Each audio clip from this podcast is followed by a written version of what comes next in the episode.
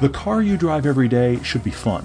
But it has to do the boring stuff too, like commute, be affordable, and haul your groceries. You can have both, and we'll help you find it. I'm Todd. I'm Paul, and this is the Everyday Driver Car Debate. Well, hey everyone, welcome back to the podcast. We only had one last week, you've probably mm-hmm. noticed, and there have been Yep. so many of you writing in. I have realized we could do one podcast every day and still not cover everybody's car debate questions. I am That's a good point. You're right. You're by right. the amount Yeah, of yeah, yeah. questions. It's just piling in. So please forgive us if we don't get to your questions. I'm having a great time reading everything and looking through Mm-hmm. all the variety of stuff. And speaking of which, we've got a great variety for you for this one. And we, by the way, we're back with two podcasts this week before we go on our Germany pilgrimage adventure. But we do have Josh in Chicago. He is a dad. He's a family guy, and he's got cars and uh, looking for a third one, as a matter of fact. So he's got the budget, he's got the approval, looking for the third. Park it outside. get ready for that. So, Josh, we've Yep. got suggestions for you there. And then something interesting came across our email here from Jarno in Johannesburg, South Africa, or Joburg, uh, as I understand a lot of our British counterparts vacation in South Africa. I've met so many people and they're on the train and headed to the airport to go on vacation in Johannesburg and around that. I'd love to go. It'd be fascinating, I think. And uh, he is Petrol Head Supreme, has been configuring Hellcats on the Dodge Charger USA website endlessly and looking for something to replace his 86, his Toyota 6, uh, just like uh, just Yep. like you've got. So he's looking for Yep, that. essentially, he's looking for an upgrade for that and stuff, and, and then kind of lusting after all the stuff they don't get there, a la the Hellcat. So interesting to kind of chase that one down. He's got some quite a few requirements for that car as we step out of the GT86. I'm curious to see where we wind up on that one. Yeah, thanks for uh, tuning in. Uh, as I said, uh, we were only down to one podcast due to some travel last week. As a matter of fact, I was in Munich for a short trip in uh, a city outside the, the central area in Munich called Aying and came home on Oktoberfest, so the day that everybody was just getting into the, the massive beer drinking thing. But uh, and then you're going back in a week, just just for more week. fun. You're going to turn right back around and go back to Germany. forgive me for the jet lag. But this time you're going to drive. I mean, we've been Yeah, talking uh, yeah. forever about this pilgrimage trip. It's almost upon us. There'll be one more podcast between here and there. We are going to try to do two podcasts next week while we are in Germany. Well, I, I must clarify, while we're in Belgium and then Germany, driving the driving Right, Spa and the right. Ring. So we're going to try to get uh, two podcasts done in the middle of that. This week is also the M2 versus GTS piece and all of our final European travel uh, stuff. So we are just this side of buried. Uh, but we're enjoying that we can be with you guys as always. You know, you brought up the, the GT86 that we're going to talk about uh, for for Jarno coming up here, but uh, um, you know, you actually mentioned you found earlier today that the discussion of the Toyota GT86 in Europe is getting a new track mode. I mean, essentially, they're working that car toward the options you've had on the Subaru, where you get two. You know, the, the great thing about the GT86 is it's always had the lesser interior and the nicer interior, just like the Subarus had here. Whereas the FRS has always been bare bones, unless you got like the monogram edition. Yeah, right. Uh, and right. then, but now it's it's track mode, which is essentially a better defined traction control system, as at least as I read it, and an ability to turn it all the way off. Hey, that's a novel idea. well, the wheels are nice. I'll say that. They look good. Well, the wheels are trying to make up for the fact that the front styling got worse. I mean, the wheels were always the were always the part of the car that I felt like were the least attractive part. But the front styling on the Scion, I've always kind of liked. I never thought it was perfect, but I've always kind of liked it. Now the front styling feels like it's gotten worse, but the wheels have gotten better. I mean, what, Mu must we? and and I also have to say this: the little side piece on the quarter panel that on the the FRS here, and actually the GT86 originally had the uh, the Boxer engine GT86 or 86 logo, which I think is a really cool logo. I've always liked that better than that little, I don't know, uh, blade that is part of the Subaru styling. But yet they've brought the blade to the Toyota. I was like, wait, Right. right. I the, yeah. the the details on this car are going the wrong way, which is too bad. Toyota's clearly whistling past the graveyard because all they had to do was add more power. They've done everything else we could possibly think of wings and change this and update that little piece. and they're ignoring the big elephant in the room. They're just ignoring it. So, does that mean the demise of this car? How many more iterations and variations can we do with only 197 horsepower? I, I, Well, I think everybody you would bring up- buy it if they. you bring up an interesting point. I, I, I, but part of me almost feels like there are people that are just laughing about this now. Wait, you know what we could do? Well, don't touch the power. No, no, no, I'm not going to touch the power. That's the joke. You know what we could do though? I mean, Avoid, just, just, avoid. just see if we could. I don't know, but I. It, it remains even if they if even if they up the power, which of course is probably going to up the price five grand. Let's be honest. But even if they up the power, it will remain a niche car, and there will mm-hmm. only be a certain number of people that will buy it, and then they will stop. Yeah. So I just I think it remains the tuner car, but I also wonder in the current market how long this even survives. I'm a little surprised. I'm pleased, mind you, but I'm a little surprised that it's getting as many updates as it is. I kind of expected them to let this first gen run its course and then be like, all right, we tried that, it didn't work like we hoped, so bye bye. I'm glad that there's refining. I'm waiting for the like the second gen. I'd like to see a second gen of it, though I'm not holding my breath that that's going to happen. Mm-hmm. Yeah, yeah. This is this is still like 1.15 generation. You know, just come on, guys. Just you change the badge, you get rid of Scion. We've added the styling and the new wheels and the interior's different, and just avoiding everything but the obvious. So, what can we do? What can we do? Right? Yeah. Yeah, yeah. Oh, I wanted to also mention we've been talking for the last couple of weeks about the fact that you know obviously we're doing. I, I, in case you haven't heard, we're going on our pilgrimage trip next week. For those of you that have not paid attention for the last I don't know eight months, we've talked about it. But Right. but at the end of that trip, we've added a new thing, and that is Friday, September 30th. Everybody that's going on the adventure with us, those guys will be exhausted at that point and back on planes headed to their various homes. We will have that evening, Friday the 30th, available in Frankfurt. There's a few of you already that have responded. Thank you. We are going to get together with those of you that would like to come to the Frankfurt area or are in the Frankfurt area.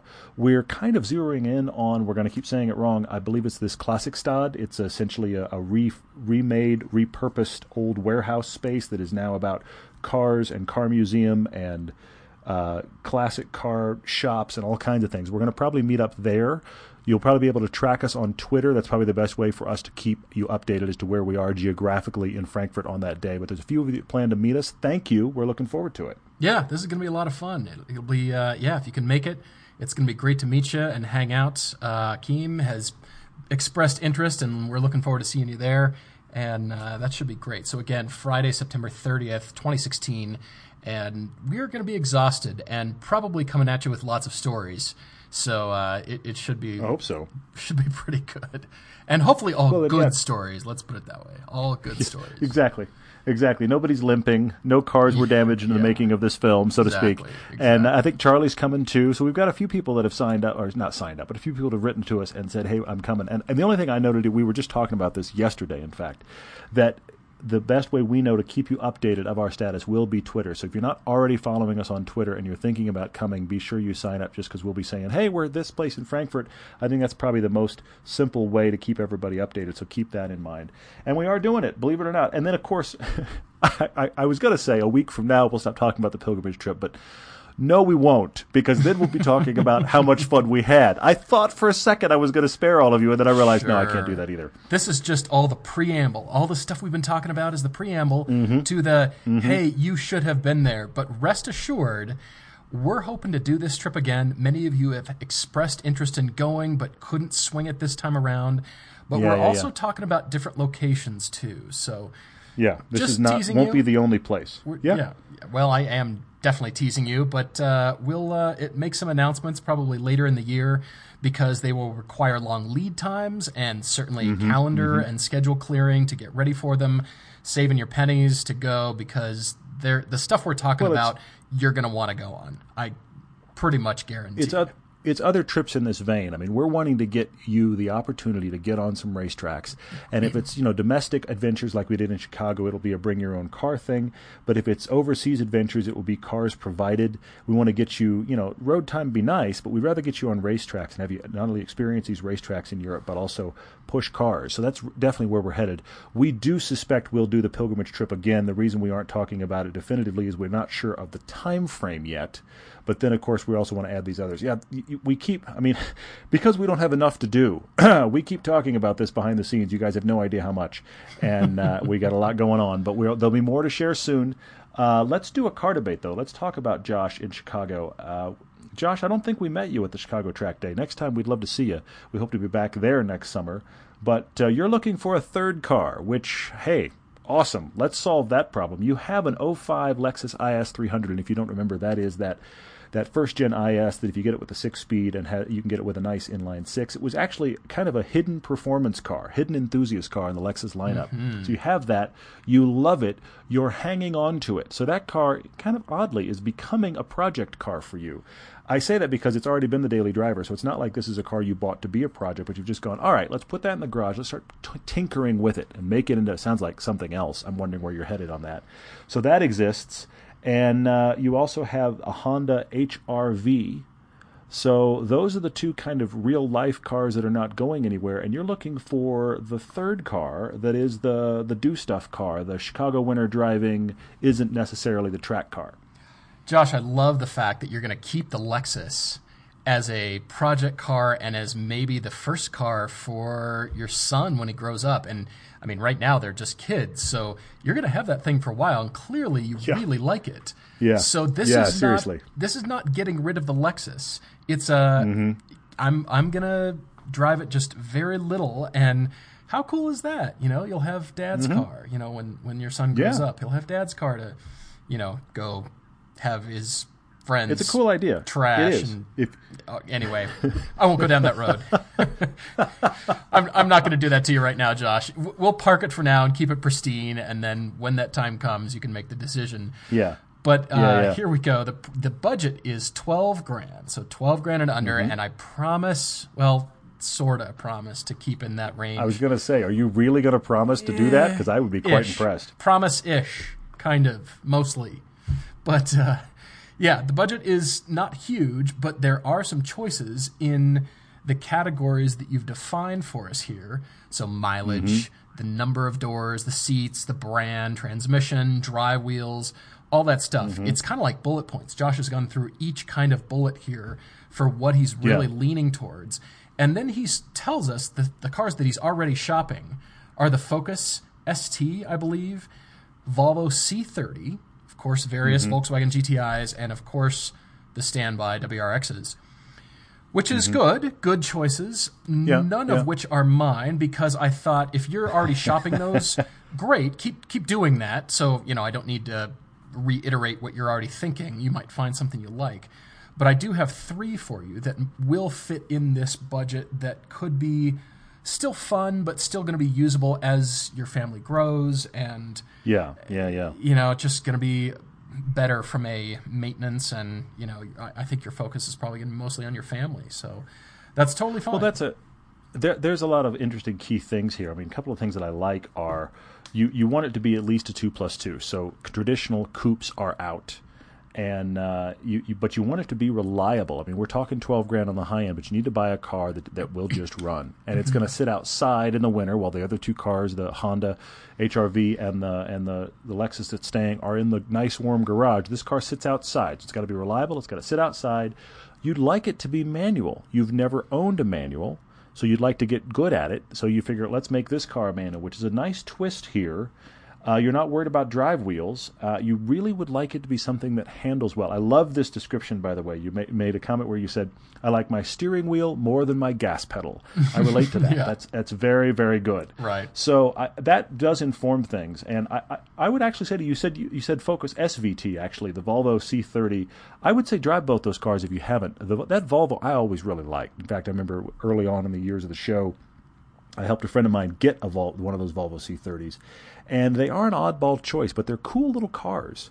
So I would definitely say drive one if you haven't. I have three as well, jumping off of his ideas, but I very much stayed in a let's get you something that is kind of the hidden enthusiast car. This budget is restrictive, but hidden enthusiast car that I think will also run. And I did try to chase manuals. So um, yeah, uh, where did you go? Yeah, I did too. It doesn't sound like Josh is going to be really doing much track time with it, which is fun. It's just got to be fun to drive and enjoyable and something to look forward to. Yeah, yeah, yeah. Scrape the snow off. You've got winter tires on it, and uh, yeah, hopefully it starts. No, just kidding. Yeah. yeah, yeah, seriously. I uh, I definitely take in uh, in consideration your reliability and the, the question that you have and the mantra about it's got to be reliable, not like late '90s Audis that Todd has had experience with. Uh, yes, I did. Mm-hmm. So I went down the road of Honda and I started looking at Accord EX coupes from 2012. Hmm. Okay. These were the ones I were finding were thirteen thousand, but I know you can find them in the twelve five. Again, Sure, if sure, you say twelve thousand, I'm going to go up to twelve thousand nine hundred ninety nine dollars ninety nine cents And because assume you can talk people down. Yep. Exactly. A thirteen thousand dollar car, you know they're probably going to take twelve five, so that makes it a mm-hmm. twelve thousand dollar car in my mind. So I thought, all right, we've we've driven that car and was in, Paul math. it's it's Paul math. There you go. I love that. I like it. There we go. We've driven this car Keep going. and we we thought it was a discovery, and especially it is for this price point because again, it's not something we always gravitate to- towards, but mm-hmm. Accords mm-hmm. in general have improved dramatically over the years, and the coupe in particular. Get that as a six-speed manual, and there's some there's something mm-hmm. down deep in this car. You got to go work for it. Yeah, Tires are yeah. crucial. Tires are crucial on this car, and they will Yeah, change very much the so. personality on any of these cars. But there's something to that car, and I think that could be something enjoyable. It Agreed. could be something, Agreed. It's a good one. you know, still just okay. I can do whatever I need to do with the family, but you can go find your favorite road with that car, as Mm-hmm. you can with a 128i coupe. Found a 2011 BMW Hmm. 128i.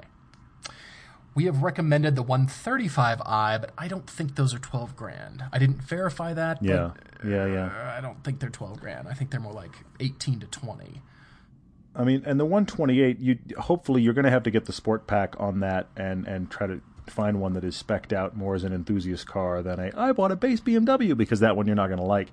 I don't know about the reliability of those. Somebody else have to speak to it, but you might get into a reliability problem there. But I love that you found that because that is I, that's a consideration I hadn't thought of. I'd thought about the the Accord Coupe, and that's a fantastic one. But that 128i is intriguing too, for sure. For sure. I thought uh, I thought about that car, and I've been finding a lot of them with about sixty thousand miles on them. So that means they're Hmm, not, you know, they're not beat on. They're probably just driven, and whoever owned it Yeah. just thought, "Hey, enjoyed it. Want something else? Maybe they need a bigger car." But for you, it might be a perfect fit. So sure. that's why I suggested yeah. that. And then Okay. finally, my third here in the reliability category is Hyundai with the Genesis Coupe. Of course, you probably saw Oh, that coming yeah. with the two liter turbo. I mean, Yeah. 2013, Yeah, yeah, yeah. I found one with 7,000 miles on it or something like that. I mean, that's practically a brand new car for Hmm. 12 in that range. So Yeah, I like that Genesis Coupe idea. That's a really strong one. I, I didn't see that at all. I didn't even go there. But Are that's you completely different? I really like that. Yeah, I'm completely different. I, I didn't Really? go for any of those. I, I, the Honda's a great recommendation. I think that is a total stealth enthusiast car. People don't expect that car to be. I, I didn't. it's a good way of putting it. It's stealth. Don't It's- don't expect that yeah. car to be as as good an enthusiast driving car as it is with a six speed. That's a great car. If you yeah, tires are vital if you watch our review on that. But and that Genesis Coupe is a really good one. In fact, if you go far enough back, you might even be able to get the the 3.8 liter V6 in that. I think it's a 3.8. Uh, anyway, it's a V. It's their V6 in that, and, and that yeah, might even right. be more more worthwhile if, you might have to go first gen. But that's a good one. I hadn't thought about that at all. I actually stayed with sedans. Oh, you did? Okay. yeah, because I realized he's coming out of that Lexus, and he's enjoyed that Lexus. I, I'm looking at this car as, you know, it's the it's the do it all car, and I, so I thought, all right, I'm going to stay sedan world. I just resonated with that, but let's get you a sedan that you enjoy driving. And I did come up with three, and I'm going to say to you, if you have 12 grand, and this is going to seem obvious once I start walking down this road, but if you have 12 grand and you're shopping for a WRX. I'm worried about the WRX you find for that money. However, I have to say it, Saab 92X with money left over. Hmm. You're going to find one. I mean, you'll probably find one of those in, in a good shape one, the Aero, you know, with the five speed manual and the it's a WRX in a Saab suit. It's a better looking WRX wagon. Uh, you could probably find a good one of those for about 10 grand with some money left over. And now and that's probably frankly this is the weird thing about those cars. Since they nobody really knows about them and everybody seems to shop WRXs those Saabs typically are a few thousand dollars less for the same year same mileage WRX That's so, so I would crazy. say if you're looking, it is So weird. It is weird. I mean, I think I think unless you're listening to this podcast, you don't even know about that. But there you go. Just don't So, ding a um, body panel because that's where it'll get you because it is Well, so rare. yeah. It's not the Exactly. proliferation The- of Subaru everything. Just don't ding anything True. on it. Just True. be cool. When I had one, when I had one, my insure my insure uh, company was actually surprised. The agent was surprised that they were a little bit more expensive to insure than a WRX. And here we are in Utah, which is practically sponsored by Subaru. And she actually called and asked around. And I, I knew before she told me, but she called and asked. She was like, "Yeah, I found out these cars aren't very common, and so the body panels are hard to get. So we've got to charge you a little bit higher rate." And she was all apologetic. And I said, "Oh, I'm not surprised." So yeah, Yeah. Uh, but but cheap cheap to own and run because you walk in and go, "Hi, I have a WRX from this year," and they hand you a part. So I would say if you're looking for a WRX cross shop with the Saab 92X and look at that seriously, that is a fun car to drive. Does everything you need. Otherwise, though, two traditional sedans. One, the Subaru Legacy, that early mid mid 2000s Subaru Legacy. That car's just going to run you might be able to find a uh, you might be able to find one of the the spec Bs if you can for your money. That's a great enthusiast car actually. So I would say shop for one of those. I mean, what we're talking about, if you can't envision it, this is Subaru's Camry competitor from that era, but far more interesting than the Camry and far better to drive. And then the Spec B is the more enthusiast version of that. So depending upon what you can find price wise, I say look at the Subaru Legacy, and then I have to go there. Acura TL, the early gen, the 03 to 08. oh, good one. It's sort of like the Six-speed manual? competitor to his IS. Yes, It's- absolutely. It's sort of six speed manual. of. Huh. Cool. You'd thoroughly enjoy that in manual transmission. They are good looking. They are yes, they're front wheel drive. Uh, that's the that's the only one that's not all wheel drive of my three. But you know what? That's actually one of my favorite front wheel drive setup sedans from that area. It, uh, that that era of cars. It, it really is great. So I would say look at that Acura TL. You can find them all day long for your price. Some of them are pretty high mileage, but it's an Accord underneath. I mean, it's it's a reliable Honda with a nice six speed. So I think those are my three. far better. Oh yeah, yeah, yeah, yeah. And and they just they're they're cool cars. They're good to drive. Everyone I knew that had one loved it. So those are my three for you, Josh. I think if you buy cereal in Maine, Utah, Colorado, and maybe a handful of other states, they come with like the prize at the bottom of the box is Subaru parts. You might get a body panel. Probably. You might get a steering Yeah. rack. Hey, look, stu- Yep. Subaru parts. There's so many, they just give them away. Hey, welcome Uh-huh. to Utah. Here's your free Subaru. Not quite, but yeah, I take your point. And uh, Mm-hmm. if it's if it's an suggestions. 05 WRX, it's pr- it, it- you might get actually the power steering pump because that is the most likely to fail part on Oh, that's those true. 05 06 WRXs. So you just oh look, thank thankfully I just I, got- I got to buy this new box of whatever because I need a new power steering pump. Exactly, exactly. No, good recommendations. I like that you went totally sedans, and I'm over here in Coopland, wherever that is. Mm-hmm. But we just, uh, yeah, it was just a different take on the same question. But I mean, any of you listening for about that budget, 12 grand, these are just solid cars, and they have a level of fun that is surprising. You got to go dig for it. True. It's not, Yeah, very you true. know, the fun cars that we talk about constantly. It's not those cars, but Well, they're not there the is a level obvious to it. choices, but they're not the obvious choices of just, oh, that must be a fun enthusiast car. But the great thing about all of the things we're talking about is, with the possible exception of the Genesis Coupe, I mean, that looks like a, a, an enthusiast sports car. But the rest of them, you kind of don't know how good they are until you drive them. And that's what's cool about it. Yeah. Well, Josh, hope this helps. Uh, yeah, tires. I think you know that already, but uh, please let us know. I'm curious to know what you land on, and hopefully that helps your your fun quotient. And I think you'll be the only one with a pristine Lexus IS from that era. I mean, roll that thing out of the garage in another 20 years or so, and wow, Yeah, you know, those are cool car. cars. They're they're very very cool cars. So let, I'm looking forward to hearing how that unfolds. Uh, we should move on to Jarno in uh, Johannesburg, South Africa, which is really cool. Thank you for writing us from down there and for listening. And you said that that uh, we keep you company on your commute thrilled to hear that, honestly. And I have to jump forward a little bit. You said you've got an FJ Cruiser, you've got an 86, but then there's this passing comment that I love because it's one of those things that when you hear it out of context, you just go, "What now?" The comment of "I'm heading into the Kalahari Desert over for a self-sustaining two-week car trip over Christmas," and I have a moment where I go, "You're doing what now?" So um, yeah, that actually sounds amazing, and of course fantastic. because you're because you're the southern hemisphere, it's the middle of your summertime. So Right. of course you are. Which just sounds awesome. So you have this FJ that it sounds like you actually use. I mean, you genuinely come on a two week trip to the Kalahari Desert. That's awesome. And you have the other end of the spectrum. It's it's we joke about you know the right tool for the job. You have uh, a 2015 uh, GT86, and you really like it but also we we're passing the disease on. The disease is the disease is rampant. For those of you listening, uh, you've decided it's time to move on to what's next with the 86. Really like it, but looking for what's next. I think that's cool. I, I think that's perfectly fine. You've enjoyed it.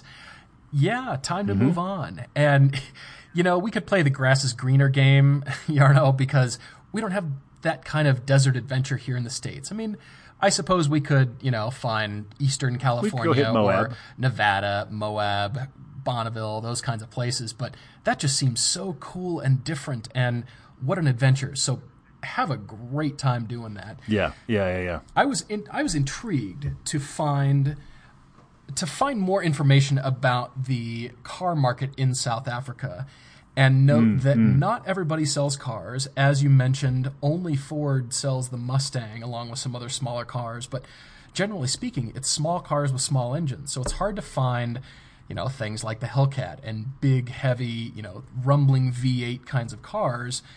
So Sure, what you're yeah. looking for is to move on from that, but it's got to be new. What I'm getting from you here is I'm looking for a new car Yep. and doing some conversions with the South African Rand. It's got to be at a price point of a BMW M2, somewhere in there, Or less. Yeah. Or yeah, yeah, less. Yes, if we can. And I'm I'm hoping I can come less here actually, for the first time Yeah. ever. You. Uh, wow. Okay. Here's the requirements from Jarno. It's got to be his daily driver. So this is you know Mm-hmm. keeping the FJ for the Kalahari Desert Adventures. And- because well but but hang on a second because you know honestly if you're looking at your two car garage and you're thinking i'm going to go on a kalahari desert trip you don't think let's take the gt86 so clearly the fj cruiser has to stay Very true. Yes, that's got to stay. 2,000 kilometers a month and some track Mm-hmm. duty. So this is a do it all car, but track duty is included in that list. yeah yeah Here's the rub he's got to have a sedan or a coupe, but it's got to be rear wheel drive, manual transmission, brand new, Mm-hmm. and we're trying for naturally aspirated if we can, non turbo. yeah that's getting harder But- and harder but, but yeah we'll see. yeah yeah We'll just have to see. So interestingly, Mm-hmm. Renault is in the South African car market. Not everybody, but Renault is there. Mm. Ford, Chevy, to a you know small, you know not very uh, not very good cars degree, I suppose. But uh, what else? Volkswagen has plants there. Nissan. So you're limited, but you do have some choices here. And I come back to BMW. Interestingly, my recent trip to Munich here last week, I had the opportunity to go by BMW World, which is across the street from the museum and the factory. If you haven't been there, I highly recommend it. It's like the world's best BMW dealership. Their motorcycles, you know, all the swag, you know, Rolls Royce is in there, all this stuff. The thing I come away with though is BMW doesn't do luxury as well as a lot of other car companies do. And I say that as a fan of BMW. They're hmm. Hmm. just, you know, I look inside the 760 and it's the same general layout on the instrument panel as far as buttons and controls. And I think, well, that just kind of looks like a gussied up 2 Series or something like that. It just, hmm. it's not different Okay. enough. It's covered in white leather, but I can see the they're trying too hard. They're not giving the luxurious cars enough personality. And so I think, all right, that's okay because the sport part of it they do so well. Yeah, so I yeah. come to BMW from this, all right, it's not the most luxurious car in the world, but that's kind of what you're looking for. That's a good spot to be in. So I think BMW 340i or a diesel Hmm. 330. I mean, you could track that. Let's you know, Yeah, let's look yeah. at Audi and Peugeot. They've both competed at Le Mans with diesels, so racing a diesel is not completely weird and out of the question. But my the car I'm landing on is the M235i. Because you mentioned the M2, I come to that Mm-hmm. car for its all-around entertainment and such such a great car. I mean, the Yeah. GTS M2 piece is dropping this week, but we're talking a lot about the 86 that you have now and wanting to go to have that feel and go to what's Mm-hmm. next. Agreed. Agreed. It's got to be European, Yeah. and the American cars don't do it like BMW can. They just they don't. Yeah. They can't. Well, and, and, and he doesn't have the American options. I mean, as much as you're getting on the configurator and you're actually configuring your your Hellcat that you can't buy, love that. These cars are out. they're they're off. They're off the list. So if those are off the list, I mean, and, and plus the fact, look, you, you've already brought up the BMW M2. So of course you've you've identified one of the cars that could be an option for you. I love that you went just under it for the M235i. I actually had that thought as well. I think that is a really good one. Keep going. Okay, so we talked about Renault, the Megane Coupe GT. That's interesting, but now we're getting into a different, a different configuration, and Mm-hmm, I think it's getting away from your original recipe. That's why I'm leaning on the BMWs as my top choices Yeah. for you. Yeah, yeah, yeah. But this car is interesting because you could do all these things, even though it's front wheel drive. You can do all these things and still have a different feel because I, we can't get over that Megane. It's it's really quite good. And if It I'm is. Going there, Yep. if I'm going there, I've got to go over to the Ford Focus RS because this is well within your price range. And I'm thinking, hmm, could you like it? Could you? I suppose, Mm-hmm. you know, if you had a chance to drive both these cars, that might change your mind. Um, but I, I do get the point, you know, rear wheel drive, manual transmission, it's got to be, you know, it, it's such a traditional recipe, but that recipe is so good. Why change it? So I, I know what you're saying. And again, that's why I'm leaning on these BMWs, the 3 Series, the 2 Series, even with the diesel, you know, for the um, for the amount of mileage you're going to be doing, that might Yeah, actually be yeah, really yeah. helpful for you. But you could still race it. You could still track it. You could still, you know, really push it hard. Mm-hmm. None of these are naturally aspirated, which is the big problem. Yeah. Yeah, yeah, yeah. That's but it's just getting harder and harder. Yeah, I totally get that. It just is. I mean, worldwide, we're seeing everybody's going to the turbo. You can extract so much more out of a turbocharged engine, going smaller Mm-hmm. displacement, theoretically better gas mileage, even though when Todd and I get done driving it, we're going, man, I thought the manufacturer said this is supposed to sip gas, but Well, apparently not. And then we realize I hate I hate to say it like this. I hate to say it like this, but you know what the little turbos do? They do a everybody knows it's happening bait and switch like the Volkswagen scandal did in secret. The point being, if you take a little tiny 2 liter turbo that creates great horsepower and you drive it on the miles per gallon cycle in sixth gear at 65 miles an hour, guess what? It's a tiny little 2 liter turbo and it's not on boost yet. So guess what? The mileage is great. And everybody Right. testing knows that that's not reality. And then you and I or anybody takes it out and hoons it and it drinks gas like a V8 or above. Mm-hmm. Yeah.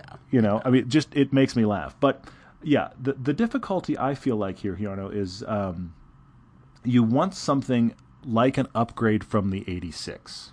Okay, cool. So you're talking traditional setup, as Paul said.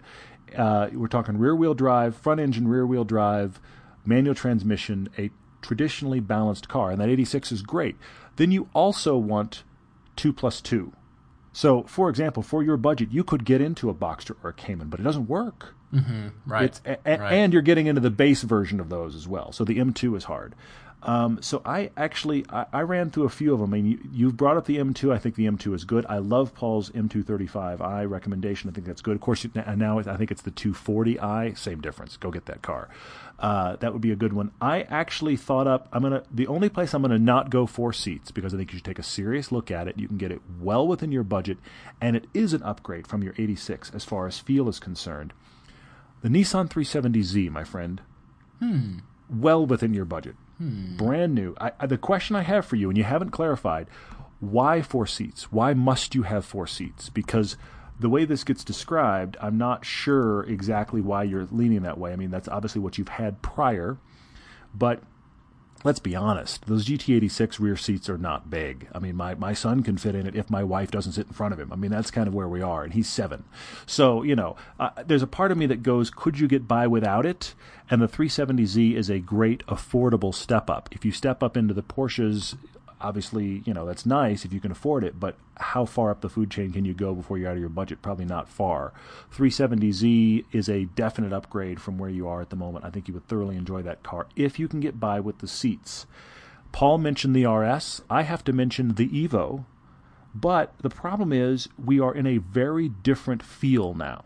Those cars just dynamically are very different than your GT86. So Oh, you yeah. have left Yeah, that world. Certainly. Certainly. So I landed on kind of an odd place, thinking about uh, thinking about a lot of these requirements, and I, I feel like I'm trading problems. You know, I feel like the 370Z I love, except well, there's not enough seats. The Evo and RS I really like, but it's a different dynamic. The, once once we leave the BMW, this gets difficult. Yeah, I thought does. of one other I one. The, the problem, the problem here with the other one I'm going to bring up, which I really like for a lot of reasons, is you can't get it in a manual, and that's the Lexus RC. You can get the But 350 manual. F Sport. Yeah. You can get the 350 F Sport in South Africa. I've got it pulled up right here. You can get it. It's in your budget. I think you'd thoroughly enjoy that car on all of your kind of normal driving, that 2,000 kilometers per month. You'd thoroughly enjoy that car. I love the interior on that car. It's, it's a very fun car to drive. You could take it to the track. It's not going to be as light on its feet and agile as your 86. It also isn't going to be as good as the M235i or the M2. It's not. But it's not far behind. So I think you would thoroughly enjoy that car in all those situations. But now you've lost manual transmission. So I feel like I'm looking at all of your list and I keep having to ignore one thing to get you a car. So these are the ones that strike me. Of course, the BMW checks the boxes, but uh, these are the ones that strike me. Hopefully, something in there is registering with you. Strange, weird question for you, Jarno. I mean, this is out there. It's a super duper wild card. But after Okay. Todd was talking about Nissan, the GTR popped up. And I'm not thinking new, mm-hmm. and I know you're wanting a new car, and it doesn't fit. Yeah, for many tough, too. reasons. It's not naturally aspirated, not manual transmission, it's all wheel drive. but that's a comfortable, high speed, long distance cruiser. That thing will eat miles. And It could. It you, could, yeah. would you be open if you can find a well maintained, used example of that car? Of course, you can track it. Yes. Mm-hmm. yeah. I mean, hi. yes. But Yes. uh, I'm just wondering, I feel like they're going to be reliable long term. You're going to have to put maintenance into them. But the way those cars are built with the care and the attention to detail, I mean, here I am recommending a GTR, but it's a different scenario here. I feel like they're really comfortable just hanging out in comfort, not in sport mode, just mm-hmm. they're comfortable, high speed, hmm. long distance. And yes, track is on the list of that car. So I'm just wondering. It's a super duper crazy idea, but I'm just yeah. If you've not driven one, it's a it's an interesting benchmark to have in your hip pocket to think, huh. So that's what the GTR drives like. I love it. I hate it. Whatever. But then every Sure. other car you Sure. drive is sort of like, huh, look what they've done for that price point. It's heavy and it shouldn't do the things it does, but wow. It's you know? it's defying all logic, but wow, that was crazy fast. Yeah, I see that. Yeah, it was it was a wow I hated it or a wow, you know, I didn't expect that feeling out of it, but that's my crazy out there. Otherwise, I s- come back to BMWs. So that's Hmm. Yeah. I, well, the BMW. the- I'm not surprised that he started there because I mean those are the, really the things that check all the boxes you're talking about. Yeah, I, we're trying to f- find you options. I feel like, as I said already, the options we we make an exception on a lot of the rules as we go through the options because you want that GT86 feel and manual transmission. I mean, all the things we talked about. It it does get difficult. Hopefully, something in there you can weed through the wall of words and find yourself something helpful. We'd love to hear what's going on. Obviously, you're dealing in a different market than we are, but hopefully, we've uh, given you some direction. Before we jump into Facebook questions, please remember to rate and review the podcast. That would really help us out. I know you guys are continually doing so, but just a reminder, Yeah. just want to put that bug in your ear to continually put that down for rating and reviewing. Let us know what you think. And do keep the car debates coming. Like I said at the top of the Mm-hmm. podcast, we could do one every day. I have come to that realization. Yes. I mean, Well, It'd be cool, actually. And I still don't think we'd get to all of you, even though I'd love to. I'm laughing as I'm scrolling through emails going, I'd love to talk about that. And you guys, mm-hmm. you know, you should mm-hmm. meet this person down here in the email chain because you guys would hit it off and talk cars and whatever. And, We've found we're now a friend finder in addition to everything Yeah, else. right. You two are the same talent it ought to meet. It gets it gets nuts. It really does. Yeah, it's pretty funny. So rate and review, and uh, good reminder for that. But we will move to Facebook questions, and I'm curious to know what you chose. I put the question back out there since we did not have questions last week. We pulled mm-hmm. from the prior list from the prior week, but there's some. Yeah, good yeah. ones on here. Let's There see. are some good ones. There are some good ones. I wanted to the speak to uh, to to Devin real quick. Uh, Devin, I, I I read this with kind of a sarcastic air. I think you're writing to us with kind of a sarcastic air here, but you're responding to, and a few people have actually. You're responding to the discussion that Paul and I got into one of the last podcasts about the uh, the Corvette and should it go mid-engine. And our our sum up, our headline was yes, in order to become more uh, more exotic in feel, in perception.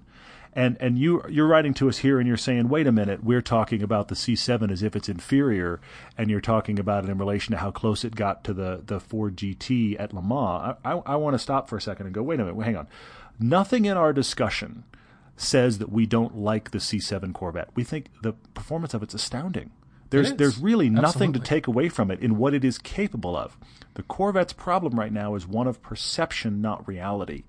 And the only way for it to step kind of beyond its perception, I believe, truly, is going mid engine, which is sad because the current C7 Corvette, on any performance measure, any value for money measure, it- take it from any angle, it's a fantastic car. So we're not actually uh, throwing any stones at it other than just its kind of general perception is not great. You know, I was actually thinking about this another way, Paul. The, the I feel like the general public picks up a perception of a vehicle and it lingers and it's really hard to shake. I think about what happened with Audis with their sudden acceleration thing that was actually not even real from Right. the 90s. That's true. And that hung That's on true. for like a decade. And now we've got, you know, the Dieselgate thing with Volkswagen. And I, I bet you money five years from now, we'll be having discussions with people that are not really car people talking about should I get a gas powered GTI because of Dieselgate? Well, first off, that doesn't matter. But yeah, I mean, th- th- those perceptions are hard, and the and the Corvette struggles underneath a perception that it is not a good performance car in the same way the Miata does. But being a mid-engine car is going to get some notice. Do they need to do that? Uh, that's debatable. But I think that's the way to get it away from the Camaro. So I want to touch on that again. No, I'm glad you did. And Devin, I think what you're hearing us you're hearing us laugh at the the astonishment of you bought that car and you're yeah, the perception you're driving it slowly. Don't you understand what you have for the, for as little as that car costs comparatively to other high performance cars and you're driving it like it's an Accord. What on Yeah. earth are you doing? That's what we're marveling marveling at, and the astonishment of how come you're not just driving the wheels off that thing and tracking it? It's an astounding performance car. We agree. The C6 Le Mans car was amazing, and the C7 has continued that. True. It's True, a true, yeah. phenomenal, world beating. It's always the vets. Everybody's always looking over at the Corvettes as the benchmark of, holy cow, here come the vets. They Mm-hmm. are nearly unbeatable. You have to go very high and get very lucky and to, to beat those cars on track. So yes, we agree with you. It's just more of the astonishment of really. Well, on the other end of the spectrum, when people have money to buy a genuine performance car and they're in the budget world of the Corvette, unless you're a Corvette guy, the Corvette rarely comes up, which is sad. I mean, that's the other mm-hmm. part of the equation. Yeah. Nate also wrote to us, and I've been meaning to get back to you, Nate, about uh, this Corvette issue. And mm-hmm. we can mm-hmm. talk more, but he is talking about the lineage and history of the Corvette being unassailable like the 911. But I will debate you in this category because since generation four of the Corvette, since the 80s, it has been talked about and mused about, huh, I wonder what the Corvette would be like as a mid engine car. It's been True, true. It, almost every generation, people have been having this discussion of, huh, wonder if the next gen is going to be mid engine. Okay, they didn't. We're back to normal. You know, it's the same Yeah, yeah, Corvette, yeah. same package. And then every generation they do that. With the 911, nobody's ever said, I wonder if we put the engine in the front, if it would make it a better car. Yeah. Nobody's, yeah. Nobody's ever, ever, said that in legitimately 50 had that years. conversation. You're right. But You're with right. the Corvette, as deep and long and and you know well respected as that history is, people have always said, huh, mid engine Corvette, that's kind of mm-hmm. interesting. And they've entertained Yeah. that thought, but nobody's acted on it. And so we can Yeah. continue this discussion. I relish Well, I relish this and it's Nate- good. But yes. Nate we- wrote a great kind of response email. That's the thing. That discussion about Corvettes, it brought it out in people, which is really cool. We got a lot of cool yeah, yeah. discussions. And Nate Nate kind of called you out specifically to kind of fill the audience. And he, he, he called you out specifically and said you were talking about how where do they go from here styling wise? Right, Because, right. you know, how do they refine the Corvette further and make it interesting styling wise? Because isn't it kind of the same old thing? And he was like, wait a minute, Paul, you love the 911 and all it is is an evolution. And I agree with you, Nate, on your attempt to kind of slap at Paul. However, I will also say this to you nothing else is the shape of the 911. Whereas the, true. the Corvette gets into the problem of it's the shape of a lot of things. And and so you know there's a lot of front engine, long long hood. I mean, you talk about the the Ferraris that it looks like and other things like this. There are cars in that world. So the 911 kind of hangs out. Let's be honest, they put the engine in the wrong place in the beginning, and so once they killed the original Beetle, it's the only car that looks that way. So they can refine it indefinitely, and I can make fun of it too, which is nice. So uh, yeah, that works out. No, that's that was great, Nate. Thanks for writing. Keep keep it up. Uh, we we can continue this discussion, and it's unfair for us to be one sided talking at you on the podcast. I realize that, but it was good Well, but because he's gonna write us back. this- It's fine. It's all good. I, I can hear the keys going right now. exactly, it's great. But uh, but yeah, you're right. I always love talking about styling and how that relates to the packaging of the car, and Mm-hmm, I, I just I love having those discussions. So that's what we're here to Yeah. do, and and Yeah, uh, yeah. Devin's point was valid too as well. So um, pretty cool. Uh, I I did want to touch on very briefly a question about Porsche since we went there and. I just I couldn't let We're this one talk go. Porsche. I'm shocked. Okay, keep going. I couldn't let this one go. It was from Brian Shea, and he asks, Why is there no Porsche simply called the 911? What is the history and significance of the Carrera badging? And I'll just hmm, touch on it hmm. briefly because we actually didn't, in the 50 years of the 911 film, we didn't go too deep into history and the lineage and that kind of stuff. It was more about the cars presented to us. But the Carrera mm-hmm. name, it's my understanding, was that hugely dangerous race, the Carrera Panamericana in Mexico, which was five years in the 50s, I think. And Porsche did pretty well. They weren't overall, you know, winning all the time, but in the small car category, they won with the 356 and then brought the name Carrera as an homage to that race because their cars did so well. They were so versatile and, you know, such a winning car. They've proved that over the years.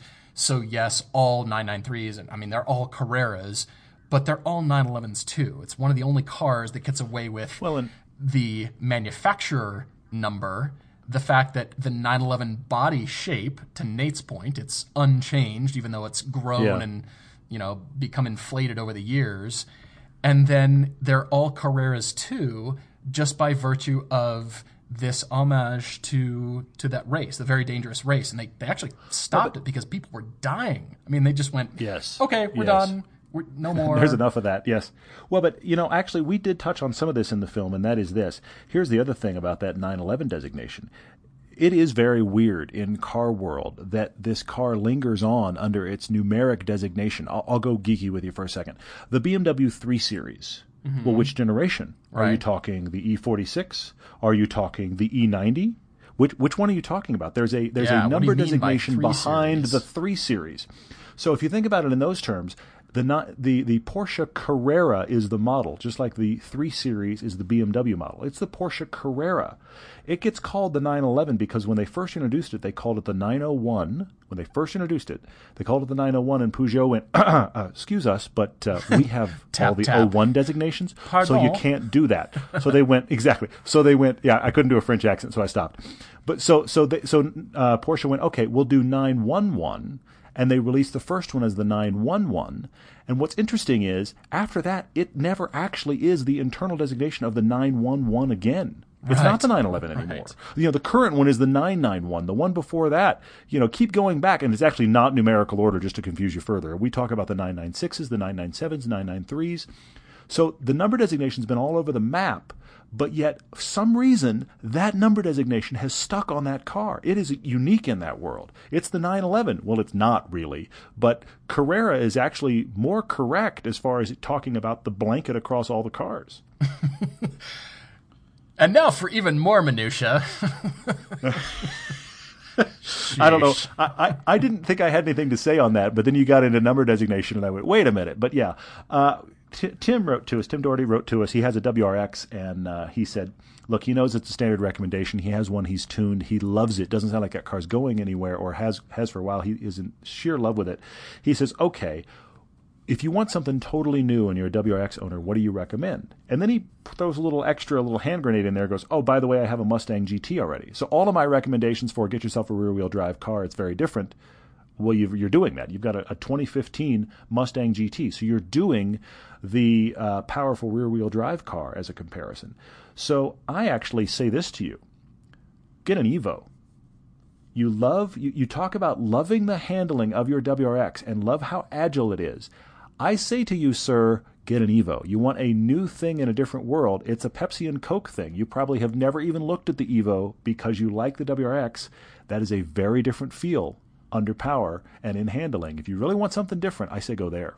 Really? I'm thinking that's more of the same thing, just different manufacturer. Well, but it's but it but they have a different feel though. I mean, they he, do. He's saying I have a rear wheel drive car. Okay, so I mean, I could I could say get a GT86. I, I could say get an FRS all day long, of course. But you're already kind of in that world with your Mustang. He's looking for so surprise me, give me something different, and I think that's what's intriguing about the Evo in this scenario is it seems like the same animal, but I guarantee it's not going to drive the same.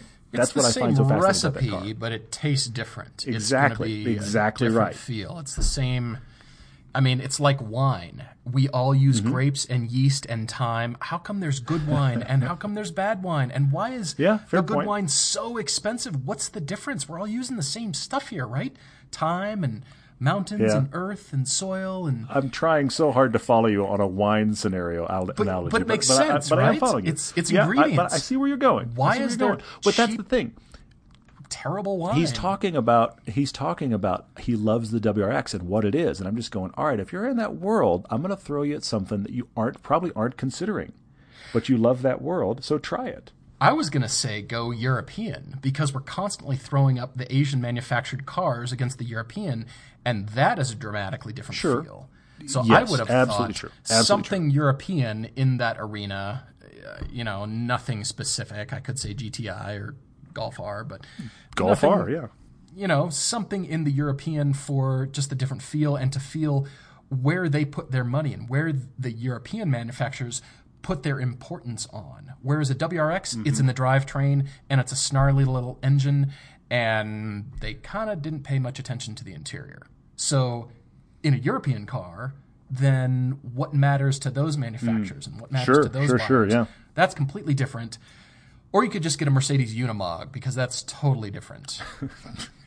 yeah, if you're looking for totally, just totally different, we could just start pulling cars out of a hat and going, "Have you driven this yet? Honda Crosstour, my friend. Perfect. right. There now you go, Tim. Honda different. Crosstour, and after that, a PT Cruiser. Oh no! oh, it's just. Oh, no, no, hey, no. if if the answer really is just different, different, good doesn't even matter. It's just different. Then hey, great, we could go nuts. We won't end up anywhere good, Tim, but we could go really, really nuts. Yeah, exactly. That's awesome. Oh my gosh. Uh, well, Carrie Turner asks us about our realistically at- obtainable car ownership goals in our lives, and um, mm-hmm Todd before we started yeah. the podcast. Todd just said to me, he's like, just wait for Thursday when the video comes out because you know Cayman yeah, GTS and fair. M2. I, yeah, exactly. Yeah, that's that's up there, but there are a few others, uh, realistically and obtainable. It's sort of. Ew, that is that is a slippery fish to hang on to right there because it is. It how is. do you I don't know really how to define that. I mean, I'm driving a Cayman GTS and I'm marveling at this car. Today I was driving it going, what a phenomenal car! I I hit ridiculous speeds on an open New- road, and there were no cops, and I just thought, newsflash. Paul likes his Porsche. Oh, I know there are many of you out there shocked by this news, but newsflash, he likes his Porsche. This and also car, another newsflash, it is a great car. Yes, it but does well, the have, speed thing so well. It just does it the does. speed thing. I it does. just it, it, it Lord. It anyway. shocks you. It shocks you with how fast it is. I do agree with that. And and that's the thing, Carrie. I mean, you know, you're talking about we're we're reaching that place. I mean, Paul's there certainly there with the GTS. We're reaching that place where we're almost attaining or are attaining cars that kind of surprise us. I mean, look, I'll be honest. I didn't expect to have an FRS this early, uh, but I will be honest. I Lotus is on my absolute short list. I, I really yeah. want to own a Lotus. I really do. And you know, I would love to have the the fully loaded uh, late model Elise supercharged from the factory. I would like that. But to be honest with you, when I think of, of attainable goals, I think of at some point I will have a car that probably cost me forty five to fifty grand. Now I haven't done that yet, but at some point I will. And in that world, I really am intrigued by the Evora. I just, I, Oh, I, yeah. as much as I love the Elise, I would love to have. In fact, once they come down a little further, when the 400 comes out, this will happen. The Evora S with a manual. That would be. I just love to have that car. Every time I've driven an Evora, I love it. That is on my personal. I can't wait. Really hope to have one car. We'll see if it happens, but that that's definitely one for me. I was thinking the other day, uh, the Lotus 311, that track specific car, and an Audi Sure. R8 for the garage for winter. Because it's still got that feel, but it's the all wheel drive, and the Yeah. mid engine feel, and all that stuff. I could.